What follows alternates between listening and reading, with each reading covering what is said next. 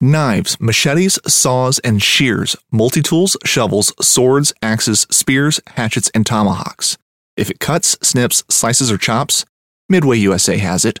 Find great gift ideas in our huge selection of pocket knives and other everyday carry folding knives.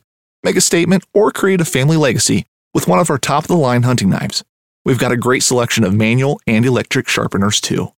For just about everything for the outdoors, check out midwayusa.com. This upcoming concert season will be all about the boots, and Tecovas is your stop for the best in Western style.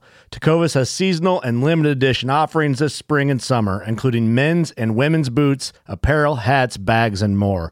All Tecovas boots are made by hand in a time honored tradition with timeless styles that are always on trend. And Tecovas has first wear comfort with little to no break in period. It's hard to find this level of comfort paired with this level of style. Stop by your local Tecovas store, have a complimentary drink or two, that's WCB style, and shop new styles. The smell of fresh leather and friendly staff are at your service. Many stores even have leather custom branding to make your boots truly personalized. And with regular live music and events, there's no in store experience like it. If you can't make it into a store, just visit tecovas.com. That's T E C O V A S.com. They offer free shipping on all boots, as well as free returns and exchanges, and ship right to your door. Go to tecovas.com and find your new favorite pair of boots today. Alec Oelofse is a PH guide, outfitter, helicopter pilot out of Namibia. His family runs Jan Oelofse hunting safaris. They also have a very large rhino project called the Mount Etjo Rhino Trust. And at that Rhino Trust, they sort of create sanctuary areas for rhinos, for calves that have been left behind due to poaching incidences. And Alex has a very staunch opinion about the legalization of the trade of rhino horn. And he just reached out to me and he sent me what you're about to hear.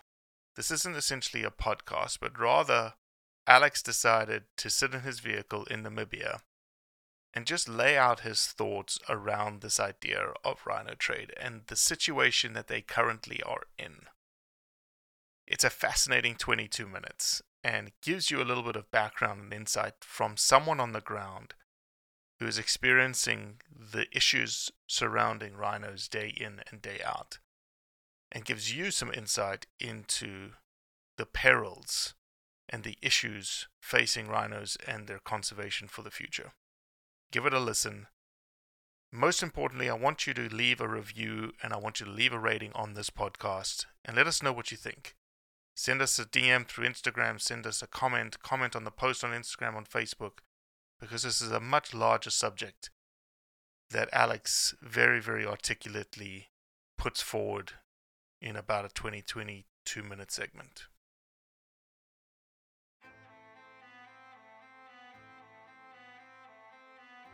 So there's a reason why I started Blood Origins. And that reason is simple. Is that I wanted to convey the truth about hunting. It brings awareness to to non-hunters that it's it's more than just killing animals. How do I start it? Brittany. My name My, is- Does my hair look okay? It's fantastic. My name is Mike Axelrod. Start again. Yeah, I hated it too. Braxton, you said something in the car to me. You said that you were living on borrowed time. Hmm. There's a perception around who hunters are, what we're supposed to be, and a a feminist that works for a non-profit that is a hunter that has only eaten wild game for the last 20 years is likely not the thing that people think about when it comes to a hunter.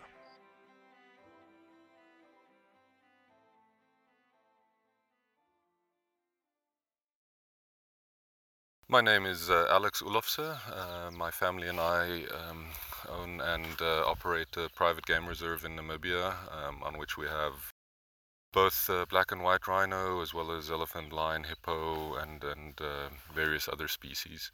Uh, so, on a day-to-day basis, we are confronted with the challenges of conservation and uh, um, right now uh, one of the big challenges is uh, keeping rhinos alive and uh, protecting uh, both uh, both rhino species black and white Um, a little bit of history on rhino poaching and the demand for rhino horn. Um, in uh, 1977, um, the trade, international trade of rhino horn, um, was uh, banned and made illegal. Um, this was done by CITES. Um, CITES is the uh, Convention on the International Trade of Endangered Species. Um, in the 70s, uh, rhino horn could be bought um, for, in the early 70s, for about one US dollar per kilogram of horn. That was what the value was. Um, and then with the oil boom in the Middle East, um, there was a huge growth in, in demand for rhino horn, um, pretty much as, as a status symbol. Um, they used it a lot for making dagger handles and, and ornaments. Um, and with the increase in, in wealth in the Middle East, um, this is what uh, what uh, drove a big uh, boom in the demand for uh, for rhino horn. And then, of course, there has been the traditional Asian market, um, part of which is medicinal value. Um, which is actually a smaller amount to also just uh, being a status symbol. Um, currently on the black market, rhino horn is worth about 60,000 US dollars per kilogram. And that's just for the raw horn. That is not for the worked product. Um, so typically uh, for the Asian market, rhino horn would be smuggled out of Africa and then to Vietnam and then in Vietnam they would do the value adding where they would then carve on ornamental products, make dagger handles or libation bowls, um, jewelry, um, and then the uh, the average resale value of the worked product of rhino horn is uh, roughly about 180,000 US dollars per kilogram. So worth way way much more than gold, cocaine, platinum, you name it. Um, and that is currently what the big problem is that there is so much money in uh, in rhino horn that it's just driving driving poaching further and further. And unfortunately, with uh, the more the scarcer rhinos become, um, and the harder it is for poachers to come by horn, that just increases the value of of the rhino horn on the black market. So um, in the last few years, uh, we've seen uh, price increases, and we've also seen trading of horn or investing in rhino horn as um, as an asset. Um, so there is actually um, trading of horn in the in the black market, just as one would uh, would trade uh, gold. Now, when it comes to, to poaching and the decline of rhino, um, people have, most people have only really become aware of it um, post 2010 when um, rhino poaching started to become bad in South Africa. Um, what few people know is that pre 2010, um, the domestic trade of rhino horn in South Africa was actually legal. Um, it got banned in 2010 apparently because it would give a bad image for the 2010 Soccer World Cup. Um, and then about four years ago, it was reopened. However, this is only domestic trade. Um, international trade is still governed by CITES, um, and uh, right now there is no legal international trade. However, there is a flourishing illegal international market in rhino horn. Um, and even though one generally thinks it's mainly the uh, the Asian and then the um, Middle Eastern market, uh, rhino horn can be found uh, pretty much all over the world. Um, in New York, in Little Italy, um, if you if you look hard enough, you can buy rhino horn in some of the little shops there. So it's really only hit the media and and a little more um, the international uh, um, media scene and news scene post 2010. However, if we look at, at stats going back, um, in 1950 there were 100,000 black rhino. Currently, we sit with less, less than 5,000. So that means in the last 70 years we have lost 95,000 black rhino and um, this is this has all been due to poaching.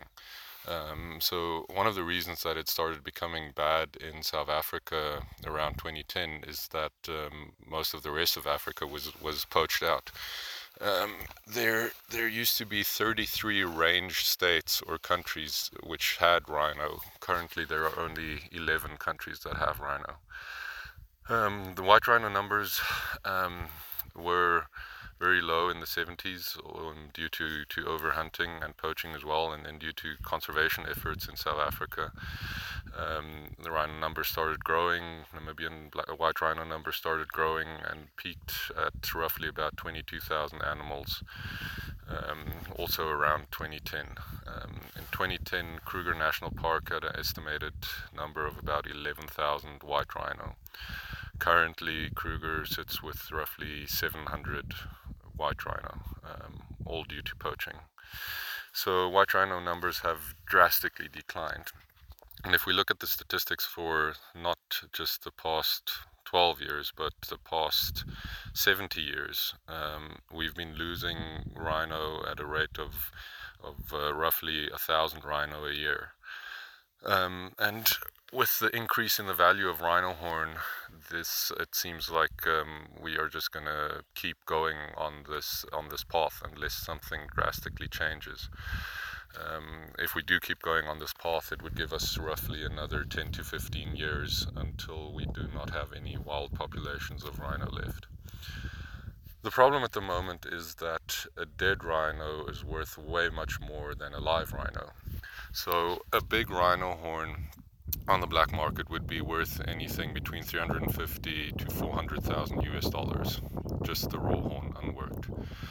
In South Africa right now, um, one can buy a breeding cow for roughly about 150,000 rand, so say 10,000 US dollars. Which means that the dead rhino is worth 40 times the live rhino. And this is the whole problem. This is why rhino are being slaughtered. Um, this is why um, Umfolozi Hluhluwe Game, Re- Game Reserve has lost um, over 120 rhino just just this year. Just this year, um, and it, it it's not stopping. Um, so the question now becomes: How do we save our lost uh, our lost uh, rhinos? How do we keep the species alive? Because at the current rate, uh, we are running into into a genetic bottleneck, which will give us um, a lot of problems breeding them back up um, for future generations. But firstly, we need to stop the poaching. Um, so there are a few different uh, different thoughts on how to do this. Typically, people would say we need to do better anti-poaching work to to keep uh, rhino populations alive. Um, but if you look at the vastness of some of the areas rhinos roam, it, it's it's near impossible task. If you look at Kruger Park, uh, they probably have one of the best uh, best anti-poaching teams in the world. Um, four full-time helicopters, um, dogs that jump out of helicopters, and it's full-on military operation. And yet, even with an anti-poaching team like that, they have lost roughly 10,000 rhino um, just due to poaching. Um, the other train of thought is that the uh, the end user needs to be educated um, that rhino horn is is worthless as a medicinal value and that it is not worth the status symbol to see the species die. However, if you look at uh, at uh, the Chinese market, um, you're looking at roughly 350 million people that are in the middle class that have money to spend and to try and uh, change somebody's train of thought um, who these people have a culture that is 3000 years old and they are they're cut off from the rest of the world um, they they don't see the same things we see on the internet and to try and change all these people's way of thinking is uh, is is pretty much impossible. It would also be you could equate it to trying to tell a Christian that they are not allowed to believe in Christianity anymore. Um, and a lot of studies have, have been done on uh, on the end users um, of the product and the, the users of rhino horn as medicinal pers- um, for medicinal purposes and also as status symbols. And and in most of the research done the user is is doesn't know the, the state of poaching and, and what's going on with the species. And in surveys done they would rather prefer horn coming from a live rhino and a wild rhino. Um, and actually, a premium is paid in certain parts for that. So, what do we mean with horn coming from a live rhino? Well, um, so when when you uh, cut off a horn from a rhino, there's a way to to dehorn a rhino where you can cut off the horn without going into the nerves or into the flesh, and it's pretty much exactly the same as as uh, trimming a fingernail because uh, rhino horn is the same exact same uh, properties of fingernails. It's keratin. So when you try, trim a rhino horn or cut it off, it, it grows back. So rhino horn grows back with roughly about a kilogram a year on white rhinos. So dehorning is a is is a means to try and prevent poaching, um, to uh, to take away the the lure of the horn from the of the rhino. However, because it grows back at such a rate, you need to dehorn rhinos at least every two years uh, to make to make sure it, um, that there isn't enough rhino horn to make it lucrative for them. And still, if you dehorn a big rhino, um, you can't cut too low, otherwise you hit the nerves. Um, so you still typically leave at least about a kilogram to a kilogram of, uh, and a half of horn on the rhino. Um, and at that value, I mean, you're looking at at least sixty thousand US dollars just for that little bit of horn on the on on the rhino, and um, for that amount of money, sometimes poachers will even shoot um, dehorned rhino and and just take that little bit of horn off. So, in our opinion, the only way to stop rhino poaching is to legalize the trade of horn because currently there is trade in horn. It is just an illegal trade, um, which we have absolutely no control of. Um, the poachers on the ground get next to nothing for shooting the rhino and actually taking the horn off. And then um, the smugglers and the dealers are the ones who who um, make huge amounts of money on in, in dealing the horn. So the idea is if we legalize the trade of horn, um, and we can uh, sell directly to the end user and we cut out the whole illegal chain um, from the smuggler and the, the local smuggler on the African side to the international smuggler to the dealer on the on the end user side. So now the question is why is it illegal or why can we not trade in horn at this present time? And this is all governed by CITES. So CITES has um, a few appendices on which animals are listed, and depending on how endangered an animal is, it would either be CITES Appendix 1 or CITES Appendix 2. CITES Appendix 1 animals need an export permit from the country of export as well as an import permit from the country of import. CITES Appendix 2 animals, um, such as the, the African elephant, only need an export permit from the exporting country.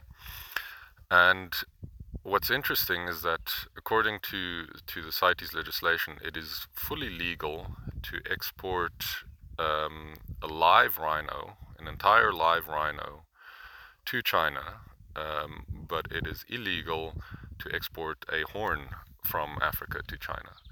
Um, in since 2006, roughly 120 rhinos have been exported um, between uh, South Africa and Namibia to China. Um, uh, one doesn't really know what what happens to them on that side, but um, it is assumed that they are bred there and dehorned. Um, some of them would be used in, in zoos or safari parks, but um, th- that with the amount of, of money in in horn, it is assumed that a lot of them are, are bred and then dehorned there, and the horn is traded there the sad part is that we are taking animals away from their habitat um, and they are being used there and kept alive there for exactly what we say we can do here. We can keep them alive here and supply the market um, without taking the animals out of the habitat. And unfortunately, this this just shows that CITES, even though it was uh, it was it was founded for the right reasons and for the conservation of the species, currently it it has become just a political organization. Um, with uh, with countries who do not even have certain species um, are allowed to vote on matters of countries that do have a species.